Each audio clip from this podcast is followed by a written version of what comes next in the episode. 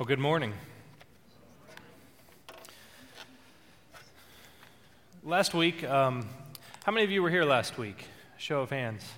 We had an awesome week last week. We had a guest speaker with us. His name was Jerry Armelli.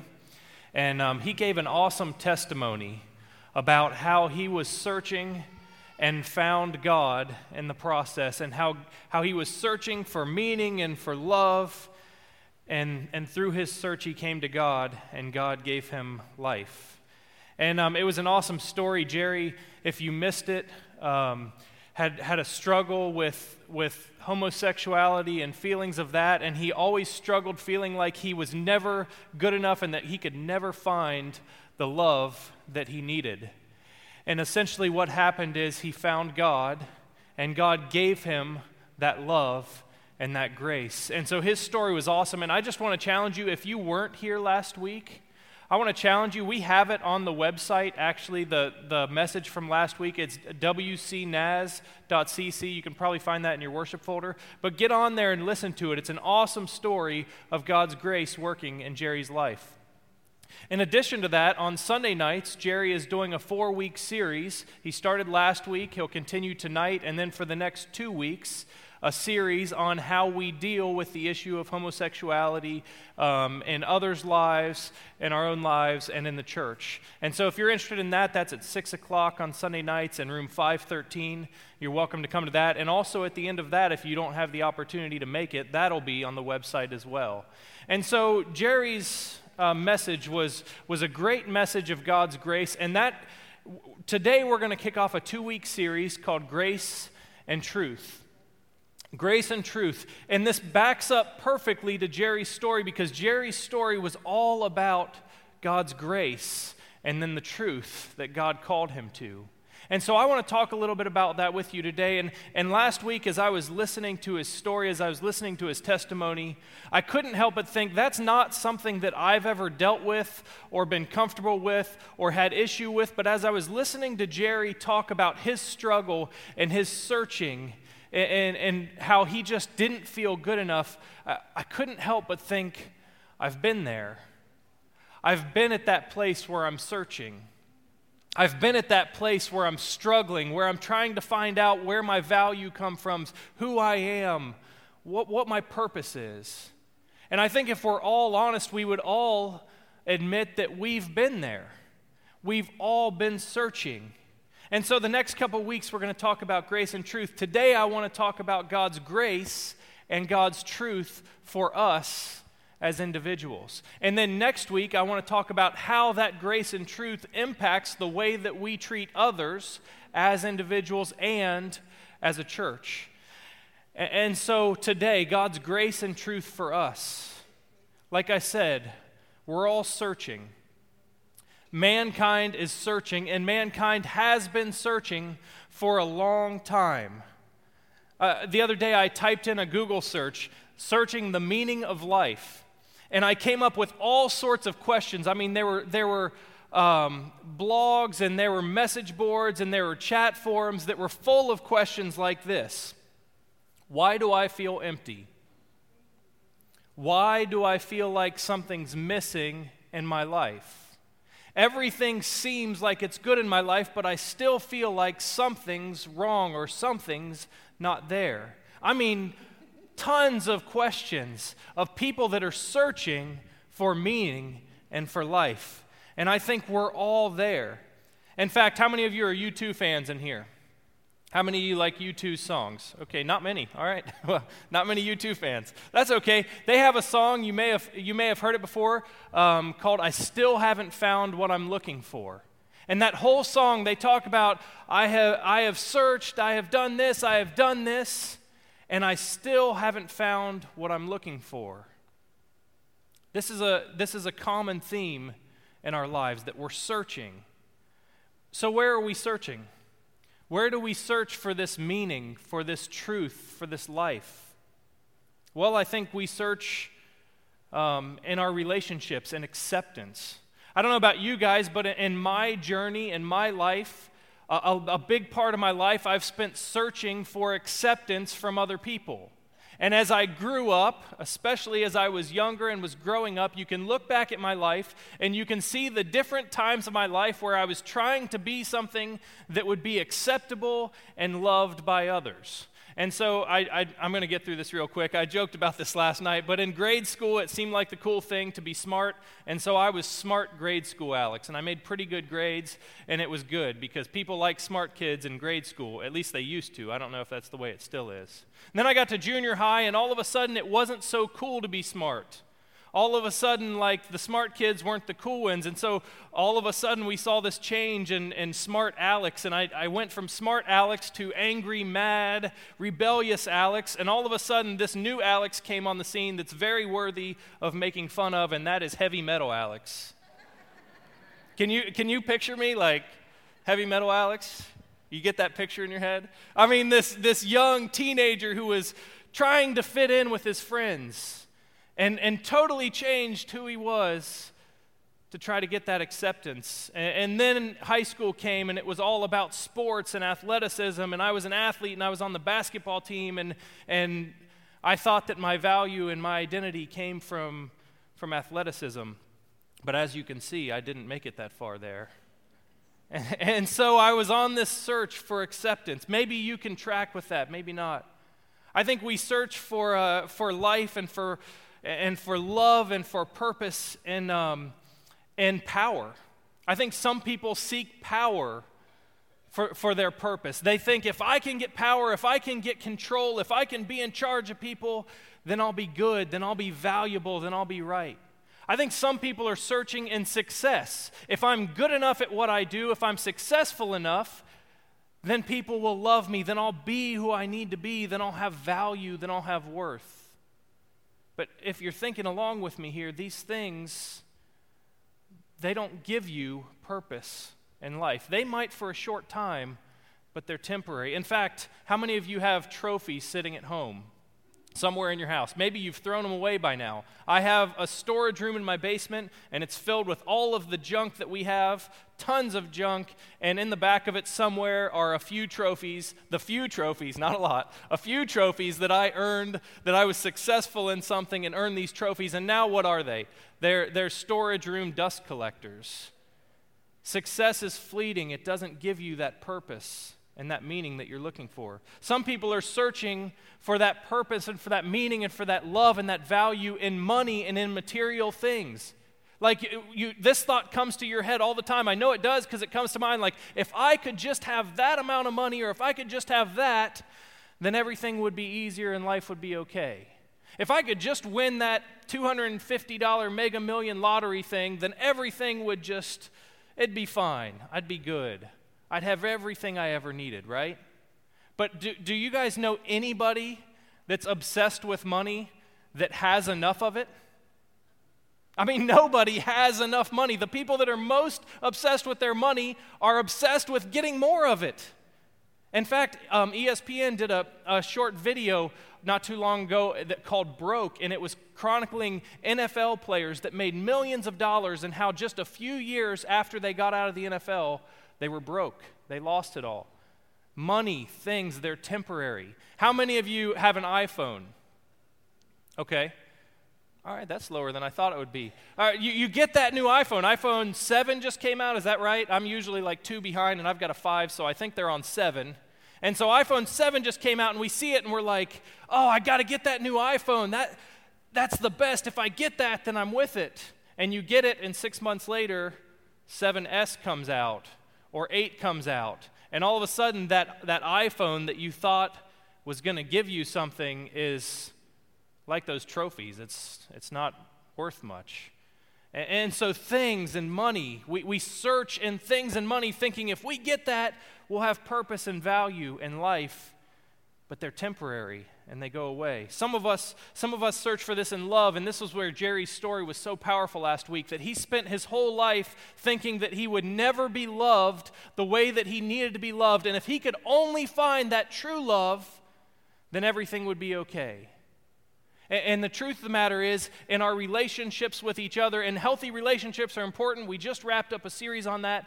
But, but relationships in themselves, your love with your spouse or with a significant other or with a friend, will never be enough to give you the value you need. Only the love that Jerry found from God can give you enough. Some people are looking in, in, in their self, in their looks, in their appearance.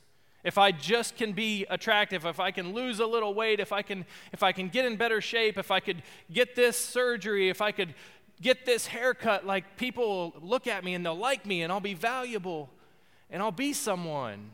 And we can spend our whole life trying to be good looking and, and attractive and, and likable to other people. But guess what?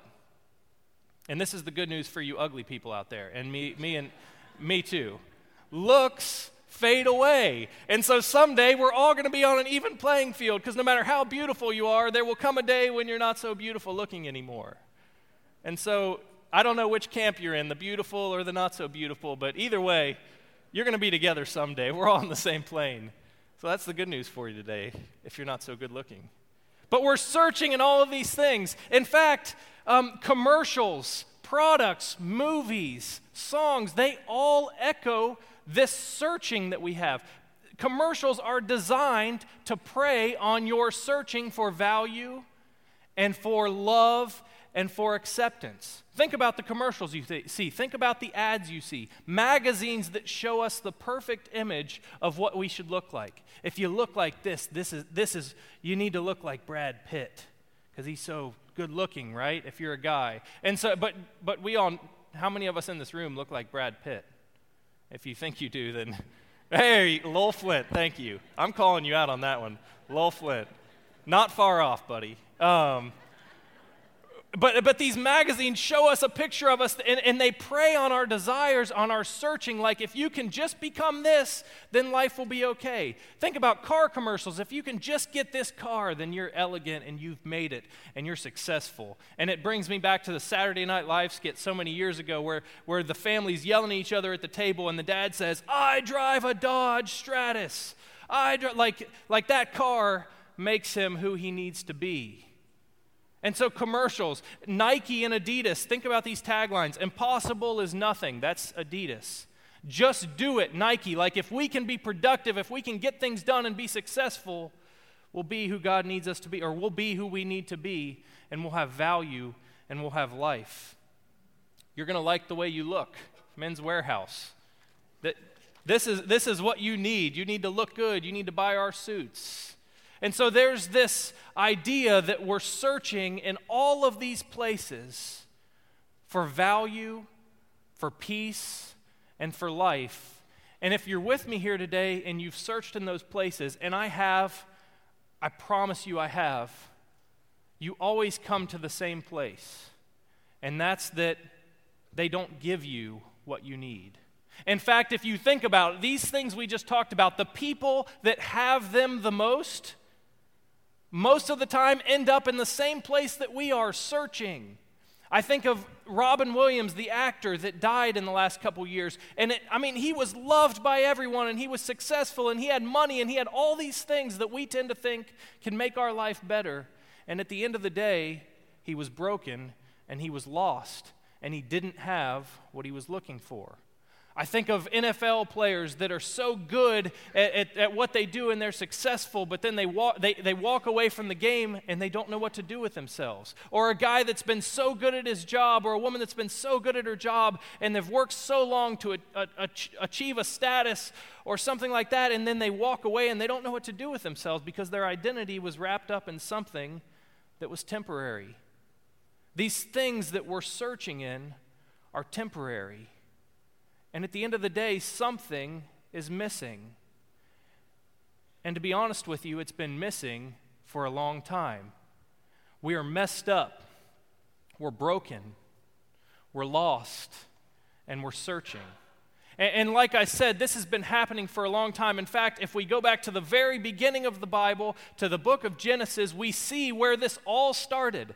And so we see that God creates man in his own image, and he puts man and woman in the garden together. And so we have this beautiful picture of the Garden of Eden and man and his creator, and they're living in harmony, and man is, it has everything figured out.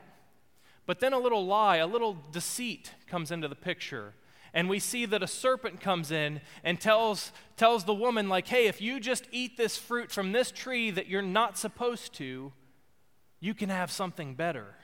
And all of a sudden, this lie creeps in, and the woman and the man, they, they take the lie and they choose their own path and they take the fruit. At that point, we became broken. We as humanity became broken. And ever since that moment, We've been searching, we've been lost. In fact, Romans chapter 1 verse 25 says they exchanged the truth about God for a lie, and they worshiped and served created things rather than the creator. And so, the truth that this is talking about is that God created man and gives us this paradise, and that if we live in communion with God, we have everything we need. But the lie is that, hey, there's this thing that if you, if you go with this, you can have something better. That's not good enough. You need this over here. And so the lie crept in, and they exchanged the truth of God and paradise, worshiping God the Creator, for a lie, and they began to worship created things. So the things we were just talking about possessions, material things, power, success, things that are temporary, not eternal. They exchanged the truth of God for a lie. The truth is, we've bought into that lie. And, and, and, when we talk about sin here in the church, that's what we're talking about. We're talking about buying into that lie and worshiping something other than what we were created to worship. And so Romans chapter 3, 23 to 24 says, For we have all sinned and fallen short of the glory of God. We've all bought into this lie that we can have something better, that we can do something on our own, that we can be something that's good enough and that's whole and at peace. And it's a lie. We can't. Those things are temporary. You can't be good looking enough to have value on your own. You can't be good enough to have that value and purpose on your own. And so we've all sinned and we've all fallen short of the glory of God. And the truth of the matter is, we're searching in all the wrong places, we're worshiping all the wrong things. Well, I, I, thought about this. This can go two ways. And I think there's probably two types of people here in the sanctuary today. Maybe some of you here today haven't haven't felt God's love or God's grace in your life, and you've been searching in these things that we talked about, and you feel broken, and you feel lost, and you just feel like you need something different. You're one of those people that, that could identify right with the people on that message board of like, something's missing, something's not there. And the lie that you've bought is that you can find something in yourself. But I think there's another group of people here that I think I fall into the category of as well, and that's people that have bought the lie that by being good and being righteous and, and being good Christian people, that we can earn God's love that God's grace is dependent on our actions and our goodness and our not sinning. And that's a lie just the same. I don't know about you guys, but sometimes I get into the habit of thinking, hey, I'm, I'm doing pretty good. I'm not like those people over there that disagree. I'm not like those people that struggle with that. I'm pretty good. I've been at church quite a bit lately. I go to Sunday school, I, I go to connections. I was even there on a Wednesday night. I'm a good Christian. God should love me. And we start to believe a lie that somehow we can do something, even good things, to deserve God's love for us. A book I've been reading by Caleb Kaltenbach says uh, if we don't understand who we are and how much we rely on God's grace, we can't be a people of grace. And we're going to come back to this next week because we're going to talk about the way that we treat others. But if we lose sight of the fact that we wholly have to depend on God and God's grace is not something that we can be good enough for or we can earn, then we can't be the people that God created us to be. And so Romans 5 6 through 8 says this You see, at just the right time, when we were still powerless, Christ died for the ungodly. Very rarely will anyone die for a righteous person, though for a good person someone might possibly dare to die. But God demonstrates his own love for us in this that while we were still sinners, Christ died for us. Do you hear that today? You don't have to be perfect. You don't have to earn it. You don't have to be good looking or rich or important or powerful. While we were still messed up, Christ died for us. God's love is for you, regardless of where you've been. While we were still messed up, while we were still sinners, Christ died for us. That's how much God loves us. And so we've been searching our whole lives and we've been searching in the wrong places. And even here in church, sometimes we're searching, trying to be good enough for God's love. And Romans 5 there says, You're good enough. God loved you before you ever even started trying to be good enough. This is God's grace that we're talking about. We don't deserve the life that we get to live. In fact, in, in chapter 6, Romans says, the wages of sin is death. And so if you go back to, we've all sinned and fallen short of the glory of God, and the wages of sin is death, then we all deserve death. We don't deserve forgiveness. There's nothing we could ever do to deserve God's forgiveness because we are broken and we are lost. We don't deserve the love that God gives us. But God loves us so much. God loves you so much that He loved you when you were messed up, when you were an enemy, when you were working against Him. God loved you. And so, hear me very clearly today, church. Whether you're searching in material things, whether you're searching in the things we talked about earlier, or whether you're searching in your own goodness, you cannot do anything to deserve God's love and peace. It's yours, and it's free of charge. Which brings me to Romans chapter 6, verses 8 through 14, and it says this Now, if we died with Christ, we believe that we will also live with him. For we know that since Christ was raised from the dead, he cannot die again. Death no longer has mastery over him. The death he died, he died to sin once for all, but the life he lives, he lives to God. Now, going on, this gets personal here. In the same way, count yourselves dead to sin, but alive to God in Christ Jesus. Therefore, do not let sin reign in your mortal body so that you obey its evil desires. Do not offer any part of yourself to sin as an instrument of wickedness, but rather offer yourselves to God as those who have been brought from death to life and offer every part of yourself to him as an instrument of righteousness. For sin shall no longer be your master, because you are not under the law, but under grace. And so we started with God's grace that's offered us fully and freely to each and every one of us before we ever deserved it, and that's God's grace. But now comes the true side of it, and that's that because of God's grace, we need to offer ourselves to God.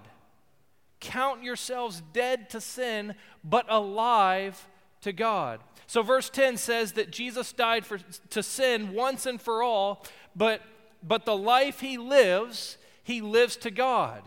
And so, the life that Jesus has is fully given to God. His life, the life that God, that, that God has given him, he lives for God. Then in verse 11, it says, Count yourselves dead to sin, but alive to God in Christ Jesus. Count yourselves. The word there used is, I, am probably going to butcher this, but um, logizomai or something like that. And it, it, that's the Greek word, but listen to what this means. And I'm sorry for the pronunciation, I'm not Greek. Um, listen to what this means. Think, think of yourselves, regard yourselves, maintain for yourselves, Credit yourselves, consider yourselves, keep a record for yourselves, claim for yourselves, expect for yourselves, realize for yourselves, hold on to yourselves that you are dead to sin. Count it, put it on the board. You are dead to sin today because of God's grace. Count it for yourself. Verse 12 goes on to say, So get rid of sin. You don't need it anymore. You don't need the lie that you've been told that you have to chase after these things to be good enough. You don't need it. Get rid of it. You can live free. And then verse 13 says, Offer yourself to God. The life that God has given you, offer yourself to God. Romans 12 later says, This is your act of worship to give yourself to God. And so God has graced us, and God's grace is freely given to us. But our response is to offer ourselves to God. Sometimes we think that not sinning is our way of earning God's grace, but we have it all wrong. Not sinning is not our way of earning God's grace. Not sinning is our way of worshiping God because He's given us His grace. C.S. Lewis says this To have faith in Christ means, of course, trying to do all that He says. There would be no sense in saying he, you trusted a person if you would not take his advice. Thus, if you have really handed yourself over to him, it must follow that you are trying to obey him, but trying in a new way, a less worried way. Not doing these things in order to be saved, but because he has begun to save you already. Not hoping to get to heaven as a reward for your actions, but inevitably wanting to act in a certain way because a first faint gleam of heaven is already inside of you. And so, our, our response to God's free grace is to offer ourselves, to get rid of sin, and to live free. That's what God wants for you today. To be free of all that junk, to be over the bondage, and to live life to the fullest for God. We get rid of sin not so we can be good enough to earn God's grace. We get rid of sin as an act of worship and a response to God's grace. Here's another quote, and this, this one's really awesome for what we're talking about today. It says this The more we let God take us over, the more truly ourselves we become. Because He made us, He invented us, He invented all the different types of people that you and I were intended to be. And it is when I turn to Christ, when I give myself up to His personality, that I first begin to have a real personality of my own. In other words, if you're searching for yourself, if, you're, if you want that value and that life, when we turn ourselves over to God, we get the life that we're searching for. I've got good news for you today. Regardless of where you're at today, God's grace is available here and now, and there's nothing you have to do to earn it. God loves you and has paid the price for your sin and your shortcomings already. And some of you here may be feeling like you're struggling as a Christian, like, I believe in God, but I'm struggling because I feel like I, am never good enough. I'm not doing enough. I'm, I feel like I'm struggling and I'm just banging my head against the wall over and over again because I can't be who God wants me to be. And God's grace is here for you today. You don't have to be good enough. You have to offer yourself to God and let God change you and let God give you life to the fullest. And so, in response to that grace, in response to that good news, we're to offer ourselves to God. And so, the band's going to come up right now and we're going to sing a song. And I want to challenge you as we sing the song to be thinking, to be praying, Maybe you find yourself here today and you don't know anything about this God that I'm talking about, and you feel like your whole life has been an, an endless chasing of something that continues to leave you broken. And if that's you here today, you can have God's grace. You have God's grace, it's available to you. And if you have been a Christian for a while, but you've fallen into the trap of feeling like you've got to earn and be good enough, you don't have to be good enough. You don't have to earn that grace and God's love. You just give yourself to God. So as we sing this song, think about where you're at. Think about the lifelong struggle that you've had to search for purpose in life. And know that there's a God right here that wants to give you more than you ever desired. There's a God here that wants to give you life to the fullest. And all you have to do is accept it. The altars are open if you want to pray. If you want to pray where you're at, that's fine. But let's go before the Lord now.